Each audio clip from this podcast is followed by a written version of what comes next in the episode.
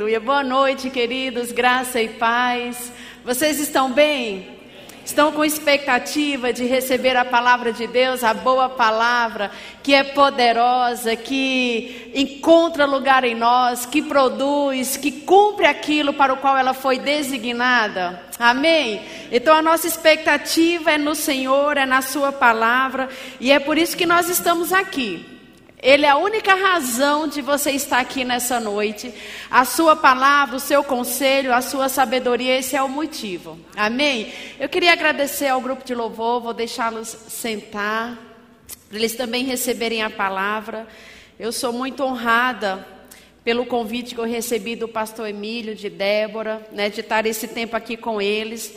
É um casal que eu amo e é uma parceria que a gente tem. A gente demora a se encontrar, mas quando a gente se encontra, parece que a gente se viu ontem e as conversas fluem, é maravilhoso. É um tempo que eu realmente recebo como uma bênção do Senhor é, para a minha vida. Então, vamos para a palavra de Deus. Amém? Você ama a presença do Senhor? Você ama o seu espírito? Você ama quando você percebe o Espírito se movendo dentro de você e no nosso meio? Você precisa me convencer que você realmente ama e falar com mais ousadia, porque senão vou ter que modificar aqui, mudar o título da minha pregação. Então vou perguntar de novo, vou te dar uma oportunidade, amém? Você ama a presença de Deus no nosso meio, a presença do Espírito, quando ele se move em nosso meio. Aleluia, aleluia. Agora eu fiquei melhor. Aí eu estou com aquela impressão, tá vendo? Fui guiada, porque realmente é o povo certo para receber a palavra de Deus e aquilo que Deus me direcionou para essa noite. Então vamos orar, baixa a sua cabeça. Pai, nós te louvamos, nós te exaltamos, te reconhecemos em todos os nossos caminhos e como nós somos gratos, Senhor como somos gratos pelo, pela tua bondade, pela tua graça, pela tua proteção, pela tua provisão, suprimento. Nós não temos palavras para te agradecer e nós nem temos como listar tudo o que o Senhor tem feito. Existe gratidão no nosso coração, existe amor no nosso coração. Estamos aqui por causa do Senhor, da Sua palavra, do Teu conselho, da Tua sabedoria. E o nosso coração está aberto para receber do Senhor nessa noite. Nós trazemos todo o nosso pensamento cativo à obediência de Cristo, abrimos o nosso coração para receber da tua palavra e ela vai produzir. Nós nos levantamos como um guardião da tua palavra e nós declaramos que nenhuma semente será roubada de nós, mas ela encontrará um lugar em nós, em nome de Jesus. Amém. Aleluia. Eu gostaria, queridos, que você abrisse a sua Bíblia no livro de João, no capítulo 14, versículo 12. Eu citei esse texto ontem na nossa formatura. E eu tive a direção de nós iniciarmos né, a, a, nossa, a nossa exposição da palavra a partir de João 14, no versículo 12. Jesus está falando sobre o Espírito Santo. E a gente pega o livro de João 14, 15, 16, existem muitos ensinamentos a respeito do Espírito nesses três capítulos. E é maravilhoso você se expor e se alimentar dessas verdades. E no versículo 12 ele diz assim: Na verdade, na verdade vos digo que aquele que crê em mim também fará as obras que eu faço, e as fará maiores do que estas, porque eu vou para o meu Pai.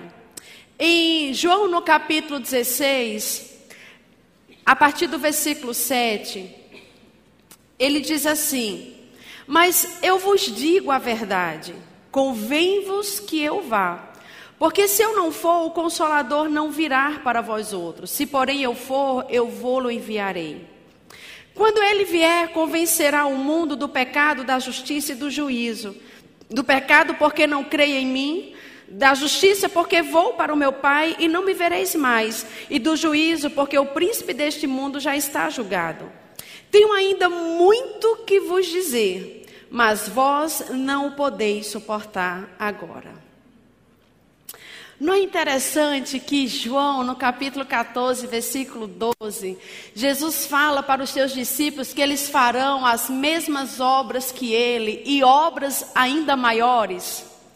E depois a gente vê Jesus ensinando para os discípulos, compartilhando a respeito da pessoa do Espírito Santo, ensinando sobre a pessoa do Espírito Santo, dizendo quem ele é, por que, que ele vem, por que, que é importante que ele venha, qual é o seu ministério.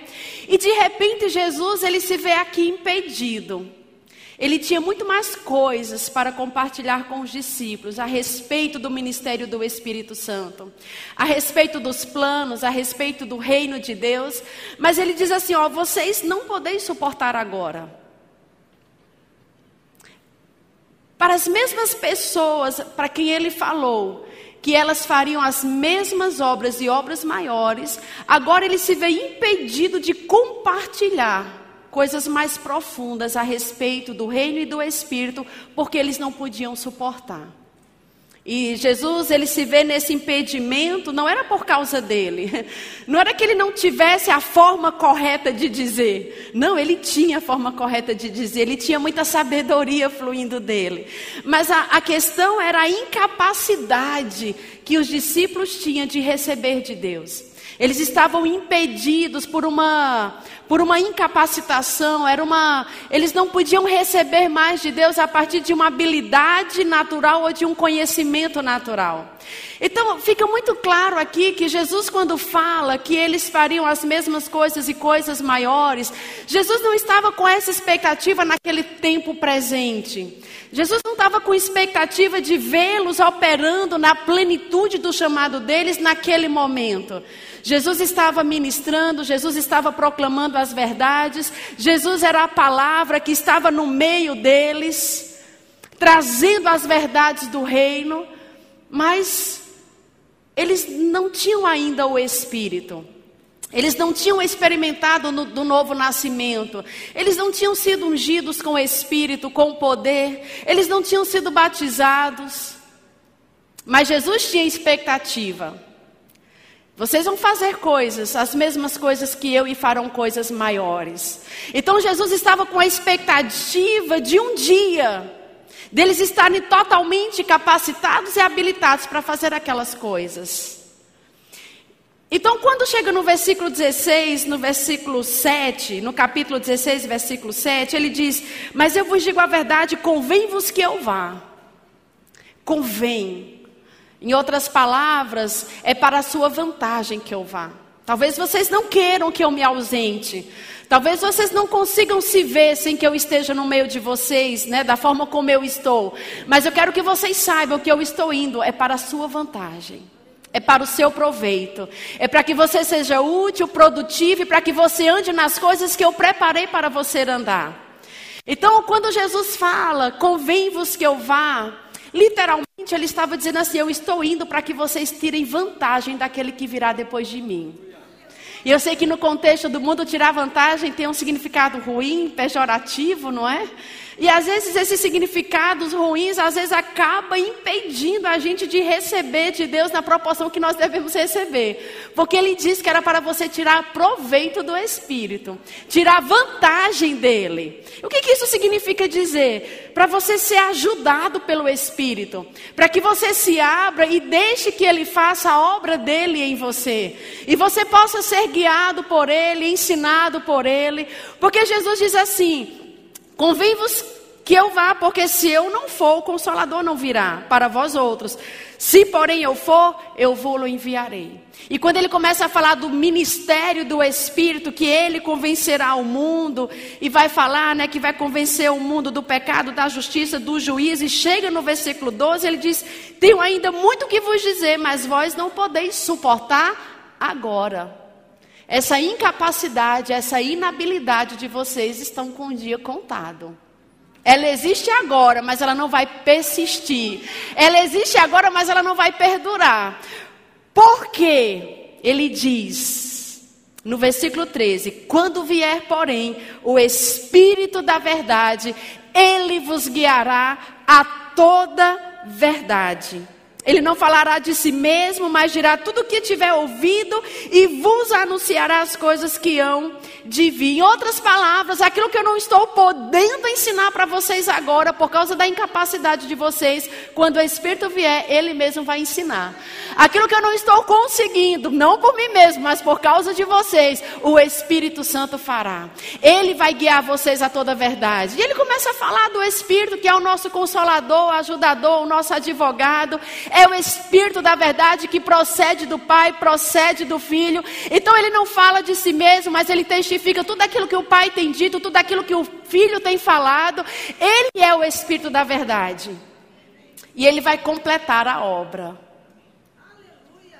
O Espírito ele completa a obra em nós. Quando a gente olha os discípulos andando com Jesus, a gente vê que essa incapacidade era muito visível nas suas atitudes, a sua instabilidade. A gente via eles se movendo em algumas coisas, mas eles não estavam completos, né? Eles não conseguiam operar no potencial máximo do chamado deles. A gente vê nesse momento os discípulos incapazes de compreender coisas que Jesus queria dizer para eles. A gente vê alguns momentos, Pedro, mesmo sendo avisado.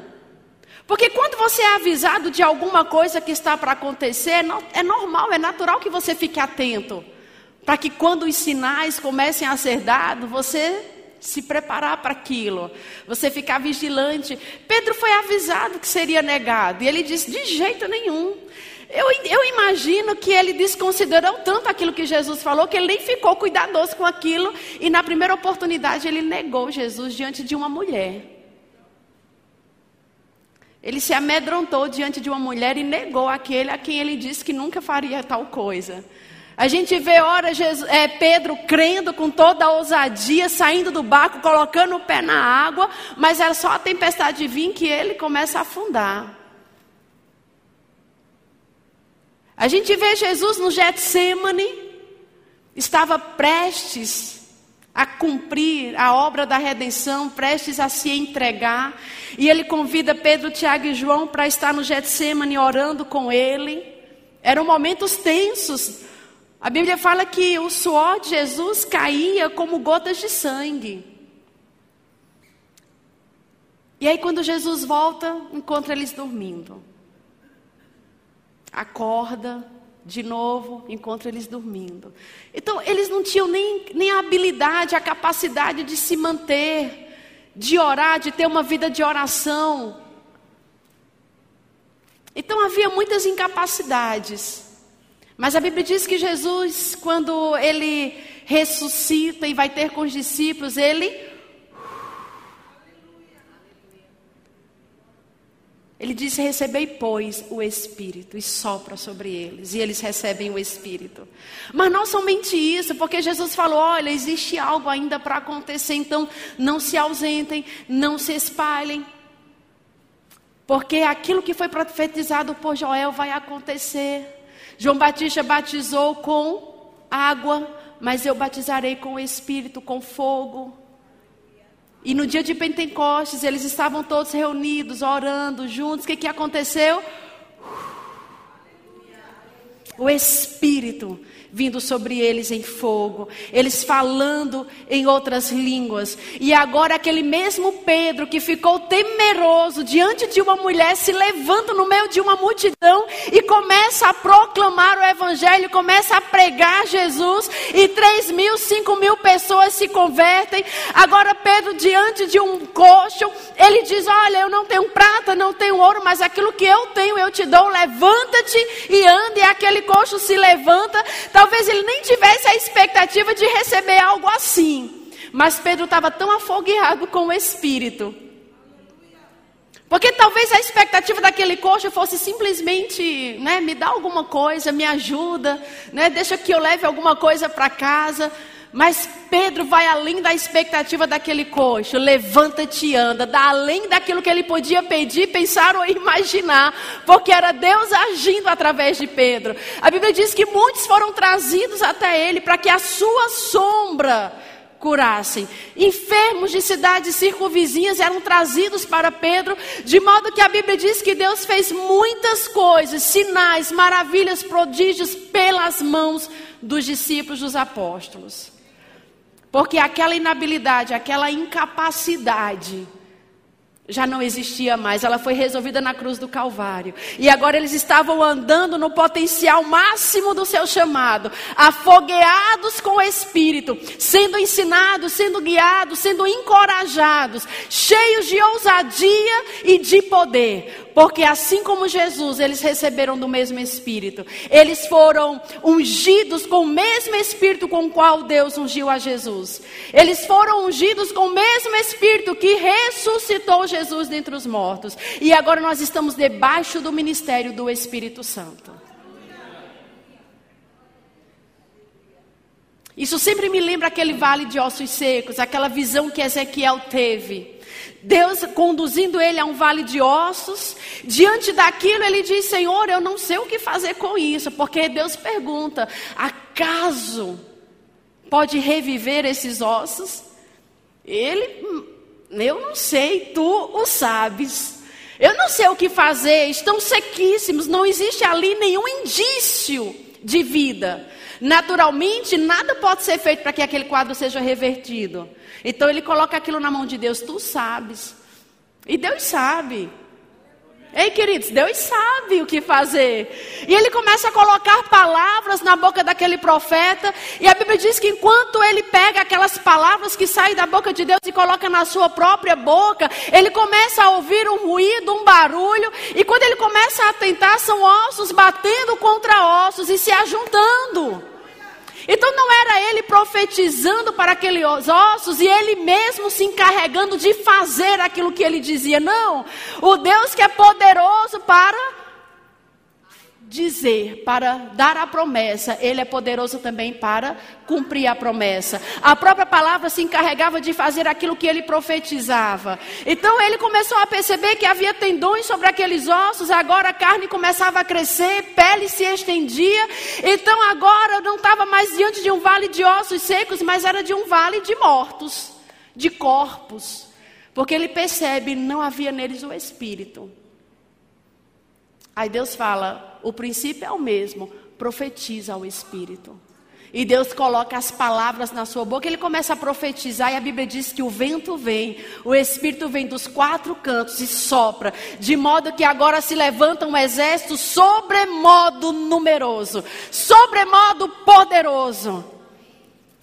Então a gente percebe que existem coisas que a palavra faz, mas existem coisas que é o Espírito que faz. Jesus é o Verbo, a palavra, que foi ungido com o Espírito. E mesmo ele estando no meio dos seus discípulos, ele, veio a, ele viu a necessidade de ensinar sobre o Espírito, de fazer com que eles tivessem expectativa sobre o ministério do Espírito na vida deles. Porque a obra da redenção não seria completa se o Espírito não tivesse encontrado em nós um lugar. Se você não tivesse qualificado para que ele viesse e habitasse dentro de você. Na verdade, a obra da redenção foi para que Deus fizesse de você a sua casa e a sua morada. Deus habitava no meio de uma tenda, no meio do povo, numa tenda. Mas o propósito de Deus foi sempre estar dentro do homem. Foi fazer de você a sua casa, a sua morada. Então nós estamos numa aliança que é da palavra e do Espírito. Da palavra e do Espírito. E nós estamos debaixo desse ministério. E sabe, que existe uma obra do Espírito. Que talvez você não esteja vendo diante dos seus olhos naturais, mas existe uma obra grande e essa obra é do Espírito. Existe um mover grande, existe um mover do Espírito. E você precisa ter expectativa. Você precisa estar sensível a esse mover. Você precisa ter expectativa no ministério do Espírito. E você não pode andar como se nada tivesse acontecendo. Como se o Espírito de Deus não tivesse se movendo como se não tivesse uma obra acontecendo e como se você não fosse participante dessa obra. Nós somos participantes dessa obra, porque é através de nós que ele se move. E eu quero eu quero chamar a tua atenção, queridos, para esse mover. Que para que para que você não fique alheio ao que está acontecendo. Mas eu quero falar desse mover dentro dentro da perspectiva dos nossos cultos, desse ajuntamento. Porque se você está afogueado, se você tem expectativa no espírito e você tem uma vida afogueada, essa vida afogueada, queridos, aqui dentro da igreja, ela só vai afoguear outros. E quando a gente estiver ardendo naquilo que Deus nos chamou para arder, que é no fogo do espírito, a gente vai ver esse mover com muito mais intensidade. O Espírito se move no nosso meio. Esse é um ajuntamento santo. É bom você se expor ao Espírito em casa. E é necessário, mas é poderoso quando você se expõe no meio da congregação. Quando nós estamos nesse ajuntamento que é santo, que é poderoso, ele acontece para um propósito. O que, que nós precisamos ter? Expectativa. Quando eu venho à igreja, quando eu venho congregar, eu preciso congregar com expectativa de quê, Magliana? De receber do Senhor? Não venha com expectativa de ser usado. É lícito receber do Senhor? É lícito. Devemos receber dele. Porque se nós não recebermos dele, vamos receber de quem? Então nós recebemos dele. Mas a nossa expectativa deve ser, ou deve ir além do receber de Deus. A minha expectativa quando eu venho para a igreja é de servir ao Senhor, é de ser usado por Ele. Então a minha expectativa é de que Deus me use. Ah, então eu vou servir no diaconato, eu vou servir no louvor, eu vou servir ali na recepção, vou servir na cantina. E a gente tem essa mentalidade de que quem vai servir no culto hoje é quem está escalado para o culto hoje. E essa é uma mentalidade errada. Serve no culto todos aqueles que estão no culto. Alguns em algumas posições, alguns na recepção, alguns no louvor, alguns na direção do culto, alguns no departamento infantil. E quando não se está escalado, onde é que nós vamos servir ao Senhor? No culto. Onde? Sentado onde você está. Quando os filhos de Israel serviam e iam ao templo, iam à, à tenda, iam ao tabernáculo, eles iam para servir. Quando eles se ajuntavam, eles iam para servir. E quando eles iam para servir, queridos, eles nunca iam de mãos vazias. Eles sacrificavam ao Senhor, eles levantavam altares, eles sacrificavam, eles aspergiam sangue, haviam ofertas pacíficas. Então, eles entendiam que adorar ao Senhor e servir ao Senhor fazia parte de algo em que eles alcançavam não na expectativa simplesmente de receber de Deus, mas primeiro de oferecer a Deus. Eles nunca iam sem a mentalidade de que eu estou indo para oferecer algo ao Senhor. Davi, quando ele recebe uma instrução de levantar um altar e fazer um holocausto. Isso está no livro de 1 Crônicas. Eu vou ler para você 1 Crônicas no capítulo 21, do versículo 18 ao versículo 24. 1 Crônicas, no capítulo 21, do versículo 18 ao versículo 24. Diz assim: Então o anjo do Senhor ordenou a Gade que dissesse a Davi para subir e levantar um altar ao Senhor na eira de Ornã, o Jebuseu. Subiu, pois, Davi, conforme a palavra que Gade falara em nome do Senhor. Quando Davi se vinha chegando a Ornã, este olhou e o viu, e saindo da terra, prostrou-se diante dele com o rosto em terra. Era uma honra receber o rei. Então disse Davi a Ornã: Dá-me o lugar da eira pelo seu valor, para edificar nele um altar ao Senhor, para que cesse esta praga de sobre o povo. Respondeu Ornã a Davi: Toma-o para ti e faça o rei, meu senhor, o que lhe parecer bem. Eis que dou os bois para holocaustos, os trilhos para lenha e o trigo para a oferta de cereais, tudo dou. Mas o rei Davi disse a Ornã: Não, antes quero comprá-lo pelo seu valor, pois não tomarei para o Senhor o que é teu, nem oferecerei holocausto que não me custe nada. Sabe, queridos, quando a gente olha o que aconteceu aqui, É fácil você ver Davi como rei se apropriando de tudo que estava sendo oferecido a ele para que ele fizesse aquele holocausto como havia sido solicitado, conforme a instrução do Senhor. Ele era rei, ele tinha mesmo poder, domínio sobre tudo. Estava tudo bem ele receber aquilo, receber a terra, receber tudo aquilo que ele precisaria para levantar aquele altar e para sacrificar ao Senhor. Mas como rei, mesmo podendo de forma lícita receber todas aquelas coisas, ele diz: Eu não quero oferecer ao Senhor um sacrifício que não me custe nada. Então ele queria pagar pela terra, ele queria pagar por tudo aquilo que ele precisaria utilizar para aquele holocausto, envolver as suas finanças, as suas riquezas naquilo. E quando a gente olha para esse comportamento de Davi, e a gente olha para o comportamento dos filhos de Israel de sempre ir ao Senhor para oferecer algo ao Senhor, eu penso que conosco não deveria ser diferente. Eu penso que conosco o sentimento não deveria ser diferente. Eu não estou falando da gente voltar para um sistema sacrificial de animais, não, mas a Bíblia fala de sacrifícios espirituais sacrifícios de louvor, de você vir para um ajuntamento como esse, que é santo, com a expectativa de oferecer algo ao Senhor, com expectativa de entregar algo ao Senhor, com expectativa de não vir com mãos vazias. E eu não estou falando apenas do dízimo e das ofertas. Eu não estou falando só de você envolver as suas finanças. Não, eu estou falando além disso. De oferecermos um culto ao Senhor que nos custe alguma coisa, além das nossas finanças. Custar o quê? O nosso serviço ao Senhor, a nossa disponibilidade, a nossa expectativa de vir para a igreja e dizer: Senhor, eu quero ser usado. Eu tenho expectativa de que o Senhor vai me usar, de que eu vou servir ao Senhor hoje no culto. Eu não estou escalada, mas eu vou servir ao Senhor hoje no culto.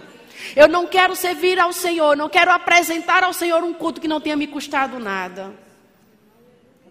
É muito cômodo a gente vir para a igreja e aí a gente chega, está lá o pessoal nos recebendo, nos orientando aonde colocar o carro. Aí você vem, tem a recepção, as pessoas te dando boas-vindas. E você chega, o ambiente já está iluminado, o som está ligado, o grupo de louvor já está aqui, está tudo afinado. Você chegou de 5 para as 6. 5 para as 7. É porque na minha igreja eu culto às 6. Às 18 horas. E às vezes chega até atrasado. E eu não quero trazer condenação para ninguém. Às vezes acontece mesmo imprevistos. Mas você pode até se antecipar aos imprevistos. Para que caso ele aconteça, ainda assim você chegar na hora. Mas tudo bem, vamos avançando. Amém? Então, quando você chega, está tudo pronto. E aí você recebe a palavra, você recebe uma, uma palavra de exortação, uma palavra de ânimo. E aí você vai para casa eu te pergunto: o que, que te custou esse culto? Se arrumar, vir para a igreja enquanto os outros estavam aqui servindo, trabalhando? chegando, eu não sei que horas o louvor chega, mas na minha igreja chega bem cedo. E o pessoal do som chega mais cedo do que o pessoal do louvor. E aí em cadeia. Então, quando eu venho para a igreja, eu quero vir para servir ao Senhor. Eu quero prestar um culto ao Senhor que me custe alguma coisa, que custe o meu serviço a Ele. Porque se o seu serviço está envolvido, significa dizer que o seu coração está envolvido e a sua vida está totalmente envolvida e comprometida. Significa isso mostra, isso fala de até onde você está comprometido com Deus e com a sua palavra. Como é que nós servimos no culto quando a gente não está na escala? Sendo sensível ao Espírito. Porque Ele está se movendo em nosso meio. Ele tem expectativa de que você esteja sensível a Ele. Para quê? Para responder a Ele. Paulo fala em Efésios 4, no versículo 15. Ele estava falando dos dons ministeriais, dos cinco dons ministeriais que ele diz que é para o aperfeiçoamento dos santos e para a edificação da igreja. Então, quem se inclui nos cinco dons ministeriais, aí você diz: opa, a palavra é para mim. Aí Paulo fala sobre os cinco dons. Mas depois ele vai falar do serviço dos santos, e ele diz assim no versículo 15: Mas seguindo a verdade em amor, cresçamos em tudo naquele que é a cabeça, Cristo, de quem todo o corpo. Então, se você está e você é chamado para os cinco dons ministeriais, você não está fora do corpo, amém? Você está dentro do corpo. Então, essa palavra também inclui você que é chamado para os cinco dons. E aqueles que não são chamados para os cinco dons fazem parte do corpo, igualmente.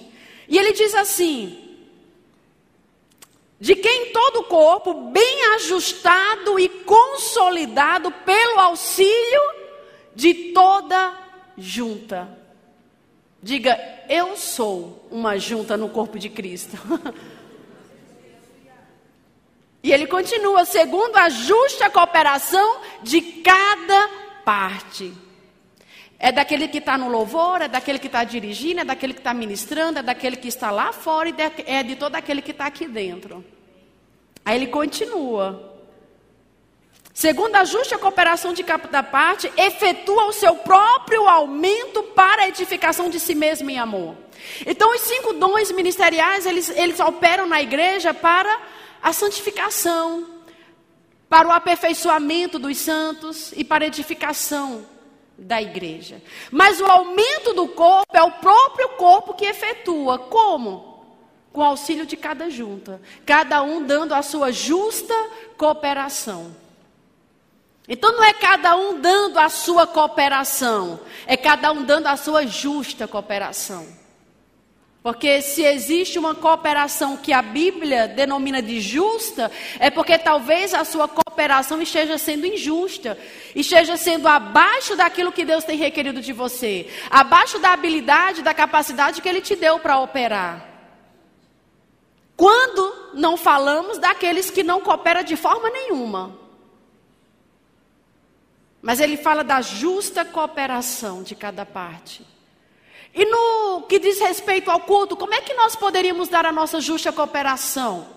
Aí a gente encontra em 1 Coríntios, no capítulo 14, no versículo 26. Que fazer, pois, irmãos, quando vos reunir?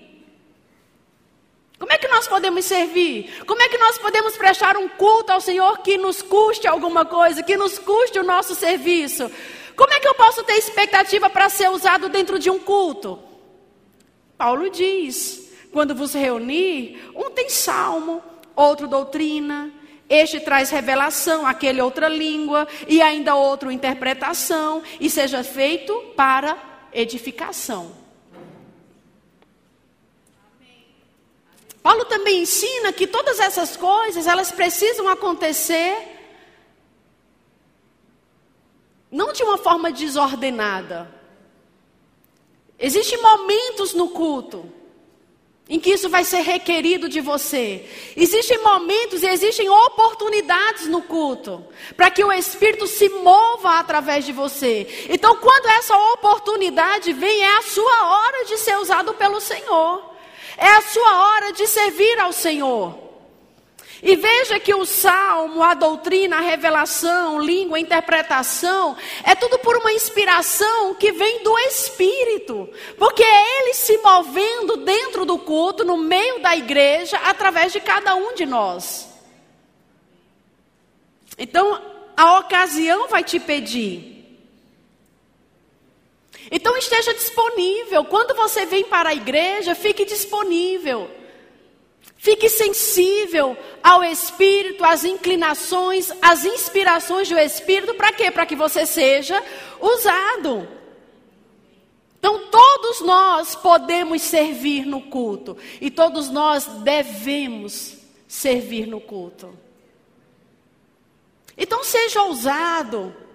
E venha cheio da inspiração de Deus, venha afogueado, venha com expectativa de ser usado com uma palavra de conhecimento, uma palavra de sabedoria. Venha cheio do Espírito para você impor as mãos sobre pessoas, para você liberar palavras sobre a vida de alguém.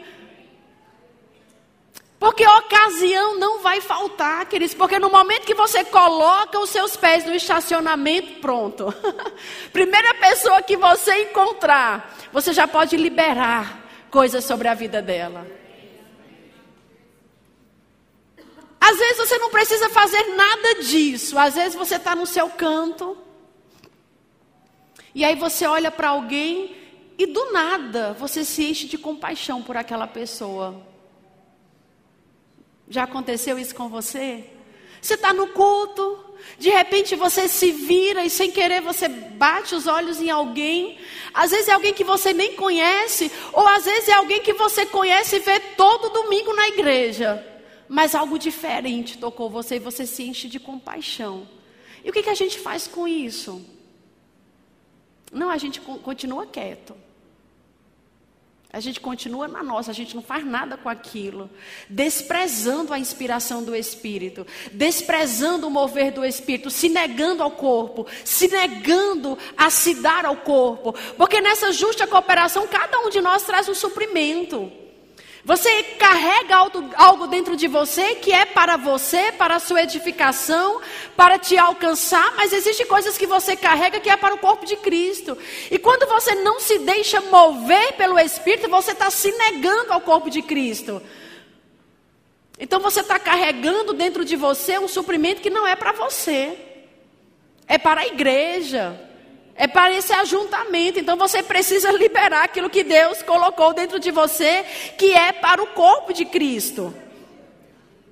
Então, queridos, é chegado o tempo de você vencer as barreiras que te impedem de servir num culto. A barreira da comodidade, da timidez, da leviandade porque às vezes nós somos impedidos pela nossa timidez. Aí você olha para você mesmo e você fala: é porque eu sou tímido. Eu queria ser diferente, eu queria ser como a Fafá é. Mas eu sou tímida. Mas a Bíblia diz que Deus não nos deu um espírito de medo, mas de poder, de ousadia. Então vença a sua timidez. Vença a sua comodidade de querer chegar e sentar e depois ir para casa. Fiz a minha parte. Isso é uma atitude leviana diante do Senhor. Então, como é que nós servimos? Quando a ocasião aparecer. E normalmente essa ocasião aparece é por uma inspiração mesmo do Espírito. Então você se move dentro da igreja. Às vezes você serve ao Senhor no culto dando suporte aos ministros de louvor. Então, quando eles cantam, você canta com eles. Quando eles levantam as mãos, levante as mãos com eles. Quando eles adoram, comece a adorar. Quando eles celebram, comece a celebrar. Por quê? Porque eles estão sendo movidos por esse mover. Eles têm a inspiração do Espírito. Então, quando eles estão celebrando, celebre. Você pode pensar, eu não tenho motivo nem razão para celebrar. Celebre a si mesmo. Ah, mas eu não tenho motivo de gratidão porque tudo deu errado nessa semana. Seja grato ao Senhor a si mesmo. Se dê a essa gratidão, a esse sentimento, a esse posicionamento, a essa convicção. Quando o ministro pede para que você ore uns pelos outros, comece a orar, querido, saia do seu lugar. Porque você tem que ficar esperando 5, 10, 15, 20 minutos para poder fazer alguma coisa, aí o tempo acaba, você já não conseguiu fazer mais nada. Então existem direções que vêm daqui do púlpito para você. Através do ministro, através dos ministros de louvor, através daquele que está dirigindo, que prega. Não é assim? Aí você vai com ela, ela está avisando, mas começa a pregar, pronto, se alegra, vibra com a palavra. Receba, aprenda a receber e a se mover com os rios, com o mover do Espírito. E quando eu não estou entendendo o que está acontecendo, porque às vezes as coisas são estranhas, e são estranhas mesmo às vezes. Mas quem disse que o fato de você não compreender, o fato de você não entender, isso não desqualifica o mover. Isso não desqualifica a inspiração do Espírito. Entendendo ou não, é o mover, é a inspiração, então a gente se submete a isso. Eu não preciso saber e entender tudo que acontece no culto. Às vezes eu quero entender e eu entendo o que está acontecendo. Às vezes eu quero entender e não entendo. Mas isso não vai tornar o mover inferior. E eu não preciso saber tudo o que está acontecendo. Eu não preciso saber porque que o Espírito está se movendo dessa ou daquela forma. E nem você precisa, porque nós não somos nem analistas e nem comentaristas de culto. Nós somos participantes. Então a gente não precisa dar conta do culto, a gente não precisa fazer relatório, a gente não precisa fazer um comentário na rádio do culto. Então seja participante e pronto. Eu venho de uma igreja tradicional e na igreja de onde eu vim, a gente acreditava no Espírito, nos dons, mas a gente não acreditava da forma como nós cremos, nós da palavra da fé. Então, quando eu comecei a fazer o rema e comecei a frequentar a igreja, a igreja sede, eu achava muita coisa ali esquisita. Veja, eu venho de uma igreja tradicional. A gente ainda estava vencendo a barreira de bater palma na igreja, no momento do louvor de levantar as mãos. E aí, de repente, eu chego numa igreja que o povo está de um jeito que eu digo: meu Deus, o que é isso? Mas, obviamente, que a palavra que eu estava recebendo era tão poderosa dentro de mim, queridos, que eu vou te dizer: podia acontecer o que fosse, nada me tiraria dali.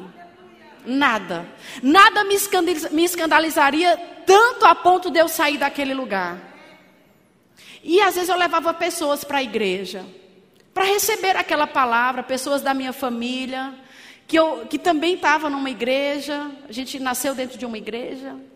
Então eu queria que eles recebessem aquela palavra. E a gente convidava e eu ficava, Senhor, pelo amor de Deus, segura o pé desse povo. Que ninguém caia hoje. Que ninguém corra hoje. Porque se isso acontecer, eles vão se fechar para a palavra. Deixa só o fluir da palavra mesmo, né, acontecendo que a gente já vai ser bastante abençoado, mas não deixa o povo cair hoje, não. Pelo amor de Deus. Segura o pé desse povo. Mas essa oração só quem fez fui eu, né? Tá tudo bem. Eu era carnal mesmo, né? Não tinha entendimento nem revelação da palavra. E quando eu cheguei na igreja, eu fui conectada e eu conheci quem? Shirla. Shirla estava chegando na igreja em 2007. E quem estava chegando na igreja em 2007? Ila. Então, talvez alguns de vocês conheçam Ila. E Deus me conectou a quem? A elas. Ila, que é aquela unção do boi selvagem, né? A personificação da unção do boi selvagem. Então, Ila, quando me conhece, ela diz: Deus está falando comigo que você deve participar das conferências de oração que eu estou fazendo. Então, vai acontecer na cidade tal, na cidade tal, na cidade tal, na data tal. E eu trabalho no secular e eu dizia para a Sheila, fala para ela que eu trabalho. Aí ela, fala, aí ela falava assim, Deus está dizendo. Agora o que você vai fazer com isso? Então, eu tinha juízo, eu ia. Porque eu reconhecia, eu não entendia, mas eu reconhecia o dom, a unção, eu reconhecia nela uma mulher de Deus e eu dava crédito às instruções que vinha de Deus através da vida dela para mim. E eu vi muitas coisas estranhas. Eu falava, o que, é que eu vou fazer aqui no meio disso, né? O Senhor falou, se submeta. Então, quando ela começava a cantar, eu começava a cantar. Eu não sabia por que ela estava cantando, mas eu cantava. Ela começava a chorar, então eu, eu me dava as lágrimas, ao choro. Ela machava e eu começava a machar. Uma vez eu estava num culto com ela e a igreja estava nessa disposição, mas as cadeiras iam para a lateral e eu estava sentada ali. E ela estava orando em línguas, ela pegou o microfone, mandou o Everton, que era o ministro de louvor lá da sede, e até mim dar uma instrução. E vem Everton com o microfone e Everton vem rindo para mim. Ele vem gargalhando. O louvor estava tocando, né? O pessoal orando em línguas.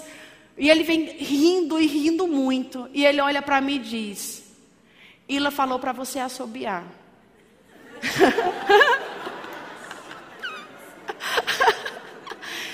Só que ele ficou na minha frente com o microfone e rindo.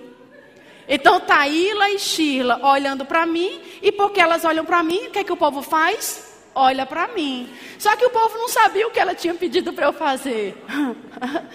E Everton se senta do meu lado e ele começa a rir. Ele ria tanto que eu senti o balanço do corpo dele no meu braço. E eu, Senhor, me ajuda. Então, depois de várias tentativas, eu consegui. Eu não sei o que aconteceu, mas quando eu consegui, alguma coisa rasgou naquela noite ali. Um mover, algo extraordinário que eu nunca tinha visto vindo de um assobio. Até hoje eu não sei o que foi aquilo. Até hoje eu não entendi, mas eu me submeti. Eu já vi em conferências de oração Ila dando instruções para as pessoas orarem nas paredes da igreja. todo mundo se levantou, todo mundo foi orar.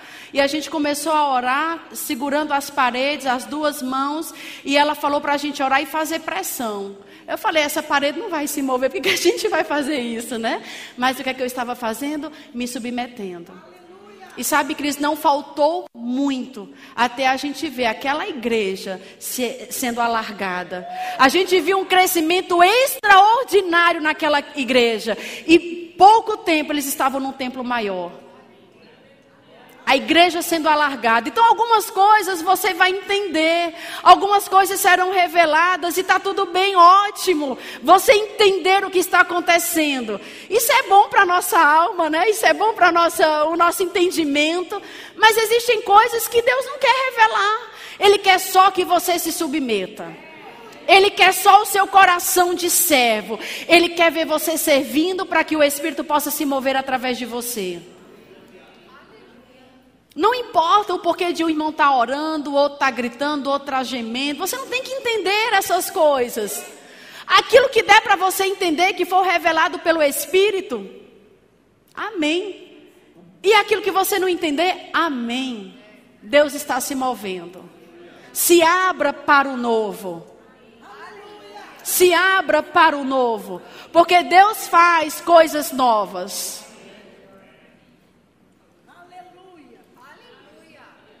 Um dia Moisés estava com o povo, eles foram para um lugar, aí o povo sentiu sede e não tinha água para beber. Aí Deus fala para Moisés: pega o bordão, fira a rocha. O que, que Moisés faz? Pega o bordão, fere a rocha. O que, que aconteceu? A rocha deu água, o povo bebeu, todo mundo feliz. Numa outra ocasião, o povo está num outro lugar, tem sede, aí não tinha água. O povo começa a murmurar começa a reclamar. A gente vai morrer de sede aqui no deserto. Aí Deus dá uma instrução para Moisés: fale a rocha. O que, que Moisés faz? Porventura farei eu esta fazer, é, porventura farei eu, né, dar esta rocha água.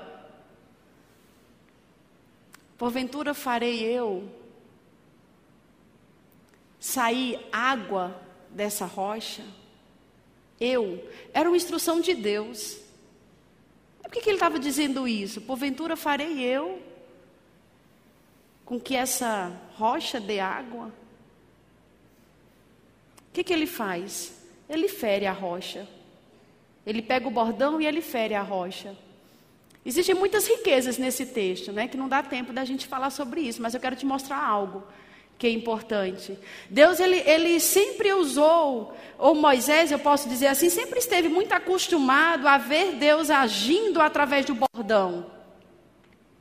Então ele foi diante de Faraó com o bordão, o bordão se transformou em quem? Em serpente. Depois ele usa o bordão e vem juízo sobre o Egito, vem as dez pragas. E com esse bordão ele faz a, praga, a praga vir, ele faz a praga cessar. Ele usa o bordão para abrir o mar. Então ele estava acostumado com aquela forma de operação de Deus. Eu acredito, Cris, essa é a minha percepção, que ele acabou limitando Deus àquele cajado. Ele se apoiou em experiências do passado a ponto de achar que aquela era a única forma de Deus se mover e agir. Então, quando Deus dá uma instrução diferente para ele, não, ele está pegado com bordão. Se apegou com o bordão e disse: Não, foi o bordão que fez todas as outras coisas antes. Foi com o bordão em Faraó, foi com o bordão ali, foi com o bordão aqui. Eu acho que Deus se confundiu. E ele vai e fere a rocha de novo com o bordão. A rocha deu água. Porque o socorro para o povo vai vir de qualquer jeito. Você se deixando usar ou não pelo Senhor, Deus vai socorrer o seu povo. Deus vai suprir o povo. Deus vai abençoar o povo. Então a água veio, a água supriu o povo, mas Deus falou: porque você não creu em mim, você não levará esse povo para a terra prometida, e você vai ser recolhido antes deles entrarem lá. Arão foi recolhido porque não creu em Deus. A Bíblia diz que Moisés foi recolhido porque não creu em Deus. Porventura farei eu Porventura, não era ele, era Deus. Ele só tinha que seguir a instrução, porque o Deus que usa um bordão é o Deus que usa uma declaração de fé, é o Deus que usa a palavra. Deus opera através do bordão, Deus opera através da palavra, Deus opera através de um jumento. Ele fez um jumento falar, ele usou um jumento. Então Deus ele usa o que ele quer quando quer. Então se abra para as formas de Deus, para os meios que o Espírito vai usar. Você pode se apegar às experiências do passado e você vai deixar de, de experimentar aquilo que Deus tem para você. As experiências do passado elas são maravilhosas, mas eu quero viver o novo de Deus. Eu quero me abrir para o novo de Deus, porque existe algo novo da parte de Deus para nós. Existem formas novas de Deus se mover, do Espírito se mover em nosso meio. Então, se você quiser se apegar ao bordão, ao cajado, se segure, mas se segure sozinho. Não leve ninguém com você. Não contamine as pessoas, isso é estranho. Não, isso não é de Deus. Você viu aquilo? Não, não, não, aquilo tem alguma coisa errada. Querido, se você quer se apegar à sua vida, né, às suas experiências do passado, fique nela, mas fique sozinho, não contamine outras pessoas. Deixe as pessoas serem dirigidas. Mas não é isso que Deus quer para você. Deus quer que você se abra para o novo. Amém? Aleluia. Aleluia. Eu não quero entregar, eu não quero cultuar ao Senhor sem que esse culto não me custe nada. Eu quero que ele custe o meu serviço ao Senhor. Importa que aqueles que se aproximem de Deus creiam que Ele existe, que Ele é galardoador daqueles que o buscam. Em outras versões diz que Ele se torna daqueles que o buscam. Buscar ao Senhor está muito além de você ter a expectativa de Ele ser o seu supridor e sustentador. Ele é isso é a sua natureza. Mas essa busca está além disso. Então, quando você busca ao Senhor no seu serviço, porque quando você está servindo ao Senhor, quando você tem expectativa de ser usado, você está buscando a vontade de Deus para aquele culto, os planos de Deus, o propósito de Deus. Então, quando você vem para servir ao Senhor, Ele se torna o teu galardoador. Você não vai servir ao Senhor e voltar para casa de mãos vazias. Amém, queridos? Aleluia, aleluia. Você foi abençoado com a palavra de Deus, você foi alcançado. Em nome de Jesus. Sejam fortalecidos na palavra de Deus, sejam praticantes da palavra de Deus. Se abra para o novo de Deus. Amém.